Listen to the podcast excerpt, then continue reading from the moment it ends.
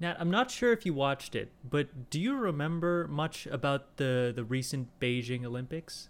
I have not watched an Olympics in quite some time, so my answer is unfortunately going to be no. Well, that's fair. I, I didn't actually watch it either, but there's there was one thing that I remember from it. Apparently, for the those Olympics, there was a committee that was dedicated to preventing bad weather conditions from plaguing the games. Wait, hold on, hold on, hold on. There was a committee formed at the Olympics to prevent bad weather. Yep. Okay, it's going to be that kind of episode. Let's go. That got me thinking as to how it might be possible to create some weather pattern in a more scientific way than doing, I don't know, a rain dance or something. Is this where we shoot a rocket into space and blow it up in the atmosphere to make it not rain? You, you might be surprised. Oh my gosh, you're kidding me. No, okay. Now I'm really on board. Let's go. So, a bit of history. Back in the day of a couple hundred years ago in Europe, people actually thought that if you just shoot your guns in the air enough, it'll rain for some reason. This was popular enough in some towns that they would fire off cannons without cannonballs in them in hopes that it would start rains for their, uh, you know, crops. I was to say, I mean, if you do shoot something in the air, technically it will rain back down eventually. That sounds like some great medieval information there, right? These are the same people who are like, ah, bathe in mercury if you're rich. And lick this radioactive glowing. Th- oh, wait, they didn't know what radiation was. Lick this glowing rock to have divine energy. Yeah, shoot Mm-hmm. something in the air so it'll rain. Great thinking. Maybe they put a water balloon in there and, like, well, it rained, I guess. A water balloon in the medieval times? Please, their water balloon was probably like a burlap sack full of knives and other scrap metal. And they were like, ah, the kids play water balloon fights with it. Well, eventually, by, by around the 1950s, there was more directed testing as to whether you could do something on the ground to make rain. Obviously, in the early versions, there was a lot of pseudo- pseudoscience going on, saying like there's some cosmic energy that you need to mold to make rain, and you know charlatans were around being like, "Yo, you got a wedding? I got you. You know, fifty thousand dollars, I'll make it not rain for you." Mm-hmm. But as climate science moved forward, people thought that there might be something to this whole rainmaking thing. And even governments back this idea. Thailand, for instance, created the Artificial Re- Rainmaking and Development Program to help their farmers during uh, times of drought. I was trying to see if that made a cool acronym, but it, it doesn't. ARMAD? Maybe, maybe in Thai it does. Ah, that's actually a fair point. Yeah. You know, it's actually funny that we're talking about this because I was just watching the latest John Oliver's, you know, last weekend tonight. And it's on how, like, the entire west side of the United States is in, like, a terrible drought. And it's because they just use water completely irresponsibly. But there was a clip of the governor of Utah who was like, My fellow citizens of Utah, we need to pray for rain. Like that was the official stance that the governor took to the water crisis was we need to pray for rain. I'm getting some heavy like that kind of vibes from where we're going with this. We actually also talked about the water crisis last season, so I guess if anyone's curious, you can go back to that episode. Mm-hmm. And there's probably something about it on the Twitter at more abstract. Got my plug in. But more recently, in about 2010, Abu Dhabi, which is a small city in the middle of a desert in the Middle East, tried this out with more conclusive results, claiming to make about 50 artificial rainstorms that produced a lot of hail, a lot of rain, and gale force winds, which was probably really concerning for the residents of the city, considering they don't get that weather all the time. They're like, it rained yesterday and the day after. What is this? Where am I? Hell froze over. This is ridiculous. That also kind of feels problematic. Like you tried to make rain and instead you made a you made basically like pre-tornado weather. I mean, I'm in the Midwest, right? Yeah. You talk about hail and gale force winds. I'm going to be in the mm. basement along with every valuable possession that I can carry down those stairs with me. Okay, so how how does this get done though? How how did they do this? Well, we start with the idea that that somehow you can do something on the ground to make clouds in the sky, which will eventually make rain. Uh, but let's first talk about how you make clouds in the first place. It's condensing water. I remember the water cycle. It evaporates off the ground, it goes into the atmosphere, it cools and condenses and forms the beautiful puffy clouds. and then eventually the clouds get heavy enough that they then rain. Yeah, yeah, that's that's basically Literally every water cycle project I ever did in elementary school, right here, man, right here. I don't know how to make a doctor's appointment for my appointment for myself. I can barely call my insurance company if I have like a real world question, but damn it, I know the water cycle. That that's correct. That that is right. Uh, I'm gonna go into a bit more detail because that's what you need for making the clouds. See, yeah, because so like I know I'm getting ahead of myself here, and, maybe you're gonna answer this question, right? But you're in the middle of the desert. I feel like in order to make a cloud, you would just need to evaporate a ton of water on the ground, mm-hmm. and then it would make a cloud and rain. But like, if anything, you're probably like losing water overall because you had to evaporate a ton to get it to actually rain. I'm sure there's some loss there. Like it feels like you're not really solving a problem. It's like, well, we have 10 gallons of water here. Let's burn all of it and make it rain using those same 10 and now we only have 8 gallons of water. Well, a good thing for Abu Dhabi, it's on the Persian Gulf, so I think it's okay with the water. It's just not fresh water, I guess. Mm, hmm We, we actually talked about making making clouds and weather stuff back in the the Saharan savanna and the cy- cyclogenesis episode, so you can check that out too if you wanted. Pretty much all you need, uh, as you said, is some body water, uh, some heat, and most importantly, some impurities. And good news, we have a lot of ocean around and a lot of sun, so all we need is the impurities to make these clouds. And there's plenty of those in the world, if you know what I'm saying. yeah. Oh, we're not talking about degenerate human beings. We're talking about like actual physical impurities like dust and small trace metals and things like that. I'm I'm assuming. Yeah, and pollutants actually. Funny enough, Oh my gosh. if you put enough pollutants in the atmosphere. Are you about to tell me that they made it rain by burning a tire? They're like, ah, we need more rain. Quick, let's boil the ocean and burn a tire. This is going spectacularly. So it turns out it's easier to make one of the cloud water droplets if the water vapor has something else to stick onto rather than the the water evaporating from this body of water and clumping onto itself. Right. That's why they tell you, like, as kids, you shouldn't eat snow because the thing that so uh, when when snowflakes form, the crystalline structure is usually based on like a speck of dust or some other kind of like pollutant. And that's usually like the center, and that's where the crystals actually form around. That's the like seed of the structure. And so when you're eating snow, you're actually eating like a whole bunch of like dirt and pollutants and all sorts of things that that the ice crystals grew on. Yeah, that's it. You you basically know ex- exactly. What I can't do my taxes, but man, do I know how a snowflake's made. Public education at its finest.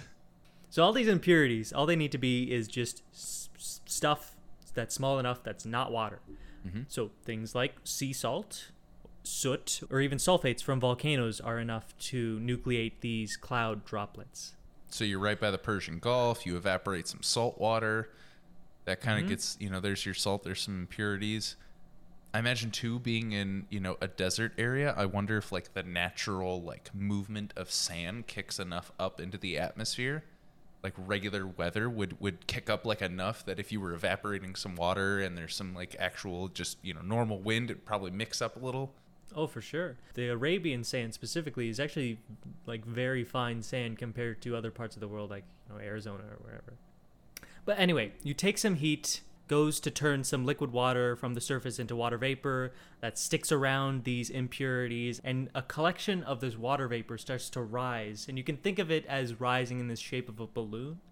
So imagine a bunch of invisible water vapor rising from the surface of the ocean in a balloon shape. Mm-hmm. Once the top of the balloon hits a certain altitude, there's low enough pressure and temperature that the water vapor starts to condense into a cloud, like you were talking about. The cloud just goes on its merry way, rains somewhere, and then dies. And that's the life of a cloud. So the process of making a cloud, I mean, as a process, it makes total sense, right? If I just boil enough mm-hmm. water, you're basically like using a phase change from a liquid to a gas as a way of like moving water, right? So you could imagine mm-hmm. instead of, you know, making it rain, we could just get a whole bunch of tanker trucks, fill them up with salt water, drive them somewhere, and then just like distill it, boil out the salt, and you would have accomplished roughly the same thing. But then you got to pay for like moving that and the logistics, and you have to have a facility. Instead, we just boil a bunch of it and then hope that mm-hmm. that cloud moves somewhere over top of Abu Dhabi or wherever else in the world you are. Yeah, that's actually not a bad plan. You just make like a pipeline, send it out in the middle of the desert, and you just wait for it to turn into a cloud. Yeah. Now, I know this isn't the point of this discussion, but from an ecological perspective, I can't imagine like a flash boil of the Persian Gulf is good for any kind of environment. You can't imagine that's got to be good. Even if you pump the water out somewhere, there's probably some fish in there. I mean, you're taking water out of the ocean. Yeah, uh, that's kind of the problem with these geoengineering kind of things where you have to worry about hey if there's a, like a frog somewhere that needs desert climates to exist which mm-hmm. i don't think one exists. If we let it rain then it's not going to be able to exist anymore. We know how to make a rain cloud but there is actually so much more water vapor under that cloud. You know the balloon size there's it's just the tip of the iceberg or tip of the balloon and all the water vapor under it does not go into making a cloud and doesn't go into making it rain. Hmm. And that's kind of the idea behind all these projects is take some of that water vapor that's below there move it up a little bit make a cloud Why don't we take this water and push it somewhere else? That's not a bad idea, Patrick. So, what, do you just heat it up more? Oh my gosh, is this where we get to the point where they're like, ah, now that we've boiled the ocean, let's shoot flamethrowers into the air so that we can heat up the water vapor and make it go a little higher? It turns out they just put a bunch of cannons on planes and started oh shooting them out those oh, those people really had something going Man, they really had it figured out back in the 1400s. Must have been all the mercury they were ingesting. it made them smarter Yeah. somehow Yeah, good thing they ate that mercury with a lead spoon, too. So there's a few ways to do this. One of the easiest to visualize is with the impurities that I was talking about. If you just add some more salt particles to the atmosphere, that encourages the water vapor to go up to a higher elevation to make more clouds. And that's one way to just add more rainfall whenever the cloud decides to dump its content somewhere. I imagine that has something to do with like you changing the, um, you know, like the condensation point or something, right? Like you add in some some impurities or something like that, and you you you push the the phase change temperature one way or another, or or it even might change like the density too, right? You, I know like you talk about how you add salt to something, it boils quicker, right? It like lowers the the boiling point, uh, and the melting point, right? That's why you put salt on the roads in the in the wintertime. Um, so I wonder if changing that temperature a little bit helps it move, or at least you know does something to the the actual condensation of it. I'm I'm sure there's some good science there. It's something like that. Um, I think we used to use silver iodide for this purpose, but obviously people realize, hey, putting silver and iodine in the atmosphere probably not good for us. So we moved to sea salt. Yeah, we'll just burn this tire instead. I soaked it in gasoline and lit it on fire with a road flare first, so it should be good. I get. I suppose that explains why um, when Abu Dhabi did this, they found oh, there's gale force winds because once you make more clouds, you essentially make more stormy weather, in hopes of making rain in the process. There are other ways, but the one that caught my eye was using drones to make an electrical discharge that ionizes the atmospheric gases, and you know something something electrical charges, something something water clumps together and makes clouds. So I think that's really neat. That that's one of the solutions out They there. duct ta- they duct taped a taser or a bunch of tasers to drones and flew them mm-hmm. around in the air. I know it's probably more scientific than that, but part of me hopes that it's really not. Yeah, it turns out all you needed was a stun gun and a drone, and all of a sudden you make a cloud. Okay, so that's how. So we're, we're talking about making clouds here, right? There's a lot of talk of like making weather. In Beijing, they prevented weather. It prevented weather. How do you prevent weather? Well, it's it's something about like if you encourage water vapor to make the clouds, then once you know the wind currents pass by somewhere and the cloud dumps all its rain, then there's not going to be any rain left for anything that's downstream. So I guess that's what they were doing. We're just making rain all around it, so it I don't know, maybe it flooded. I was around- gonna say, wow, that's that's kind of crappy on their part. Like, we just decided, you know, we've got the Olympics. Uh, you all have nothing going on, um, so we're just gonna make it rain everywhere but here, if that's cool with you. So I wonder too if there's another piece to this, which is like, so you can prevent weather by making it rain elsewhere. But I also wonder if by removing impurities from the atmosphere, you would undo that process of like trying to get the cloud to form, right? So you have this balloon shape. You got a whole bunch of water vapor that doesn't make it to the cloud, that doesn't make it into the rain, right? So we add some impurities and it kind of pushes it up a little bit. Now you got a fat cloud with a pH, right? Yeah. I wonder then if there's a process of like filtering out impurities that undoes that. Yeah, we could just uh, strap a dehumidifier onto one of those drones. I was gonna say, yeah, put a taser on it and a dehumidifier, and then have a switch be like, I want more rain, and the tasers come on. I want less rain, and the dehumidifier kicks on. So really, they didn't like prevent weather as much as they made the weather just not there. yeah, kind of. That's super interesting. That's that's the basic idea behind cloud seeding. That's what this whole thing is called. You just take some water vapor that's already around that just isn't going to turn into rainfall and encourage it to become clouds to eventually fall. But one final thing I wanted to touch on. You can imagine how useful this would be to say make a desert more bearable to live in. But there are of course sadly going to be some instances where this this can be used to prolong a monsoon and disrupt people's lives. This this was done in the Vietnam War. But if you're concerned about that ever happening now, the the international community once they found out, oh, you can make more rain that hurts people, they decided that weather modification cannot be used for malicious intent anymore. It can be used for, you know, good things like stopping a drought in the west coast, but not for hurting anyone. So, good news on that front. Is it in the Geneva Convention? Like, is, is that kind of outlined with like the no biological or chemical warfare kind of deal? I'm not sure. Possibly. Uh, I didn't get the name of it, but there's some treaty. There's probably some accord or whatever the UN passes. It's, it's interesting. That's that is a really interesting point though, because like you know, I know I don't want to get political or anything here, right? But talking about Beijing, China could, in theory, if they wanted to, prevent weather by making it always rain in somewhere like I don't know Taiwan. You know, like that. Yeah, that that feels pretty problematic. Mm-hmm. You know, because like you could destroy agriculture, right? I mean, if things Oh, get yeah. too much water, they just die, or you erode out the soil or something. You could like literally cripple an economy if you could just make it rain enough. And I'm not talking about the kind of economy of making it rain. You know what I'm saying? Like, we're not doing that kind. It goes back to uh, economics. Yeah, how many sandwiches? Do, how much sandwich coin does it cost to generate a rainstorm? That's the value conversion that we need here. Yeah, this is this is super interesting, but it feels really problematic. I mean, of course, you could use Oh, it yeah. for malicious intent, but like you're removing water from the ecosystem, which we as humans are already doing like crazy. You're pumping a bunch of impurities into the atmosphere it's like actively polluting in a way, right? I mean, I imagine salt is probably healthier than burning a tire, like I joked about, but like you're actively putting impurities in the atmosphere. You're removing water from ecosystems. I don't know if this actually has a significant ecological impact. Just because it's so new, we don't really have the test for it. But I suppose deciduous trees, which is those trees that decide to emit a lot of their um, water vapor into the atmosphere, have been doing this for very long time.